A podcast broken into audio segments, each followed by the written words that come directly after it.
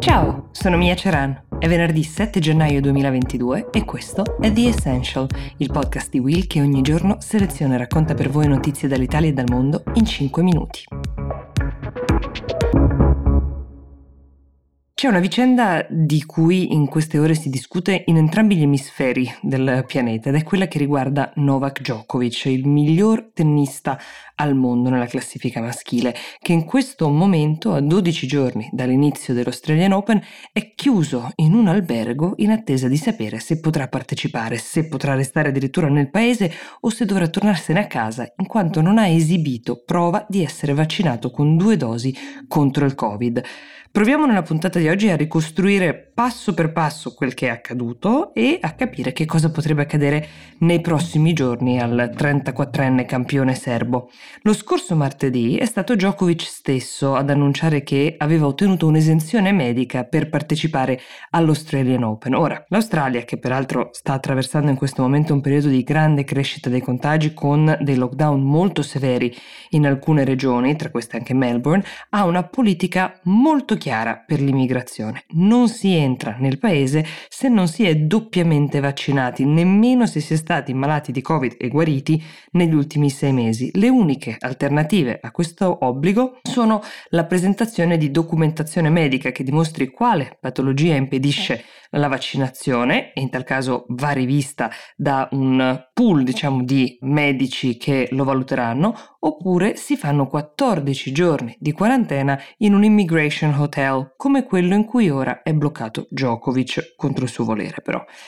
Solo che lui non ha 14 giorni prima dell'inizio del torneo che parte tra 10 e pare che le ragioni che lui ha presentato per vedere riconosciuta la sua esenzione non siano state reputate valide. Oltre a lui ci sono ben altri 24 giocatori che parteciperanno al torneo che hanno chiesto di avere l'esenzione, ma la Tennis Australia, che è l'organizzazione che supervisiona il torneo, pare che l'abbia riconosciuta soltanto a Djokovic e ad altri tre di cui non sono ancora usciti i nomi. Quando però la notizia è diventata di dominio pubblico, martedì scorso l'opinione pubblica australiana è insorta, trovando incomprensibile che delle norme che vengono imposte ai cittadini australiani non vengano ottemperate da persone che vengono da fuori, sebbene si tratti dei tennisti più importanti al mondo. E qui è intervenuto il premier australiano Scott Morrison per dire che no, non ci sarebbe stato un trattamento speciale neanche per Djokovic, neanche per l'uomo che detiene in questo momento il titolo di campione dell'Australian Open. Ricordiamoci che quest'anno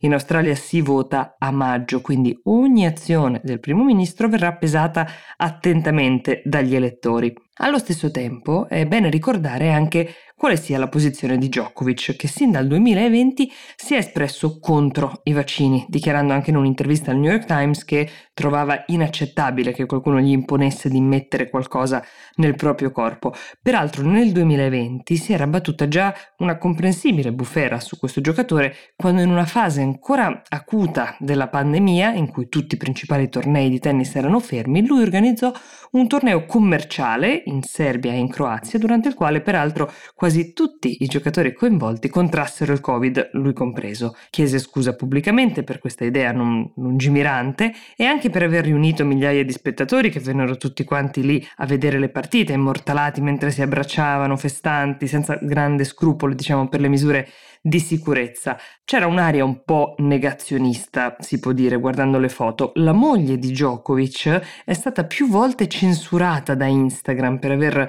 condiviso dei contenuti sul vaccino bollati come fake news dalla piattaforma. Questo per dire che cosa? Che la vicenda del numero uno al mondo non riguarda un disguido o un'incomprensione in merito all'esenzione, riguarda una chiara posizione in merito ai vaccini che il tennista e le sue persone più strette non hanno mai nascosto al mondo. Ed è anche per questo che la questione è diventata politica. Djokovic sostiene che Morrison stia usando la sua vicenda per farne un simbolo. Probabilmente è così, ma davanti ad un paese che viaggia ad una media di 70.000 contagi al giorno e vive delle restrizioni molto dure, era abbastanza difficile comportarsi diversamente.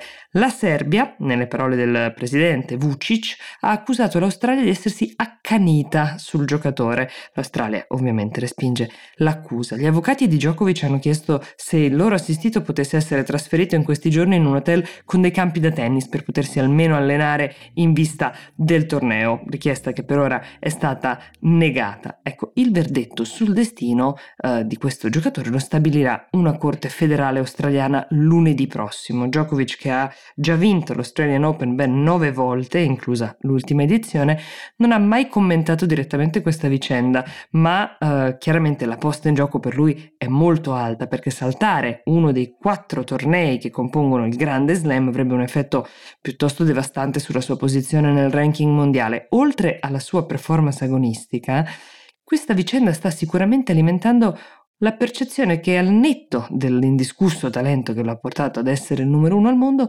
c'è stata forse da parte sua la convinzione di essere non solo in cima al ranking mondiale, ma anche un po' oltre le leggi che dovrebbero valere per tutti. The Essential per oggi si ferma qui, io vi do appuntamento a domani e vi auguro una buona giornata.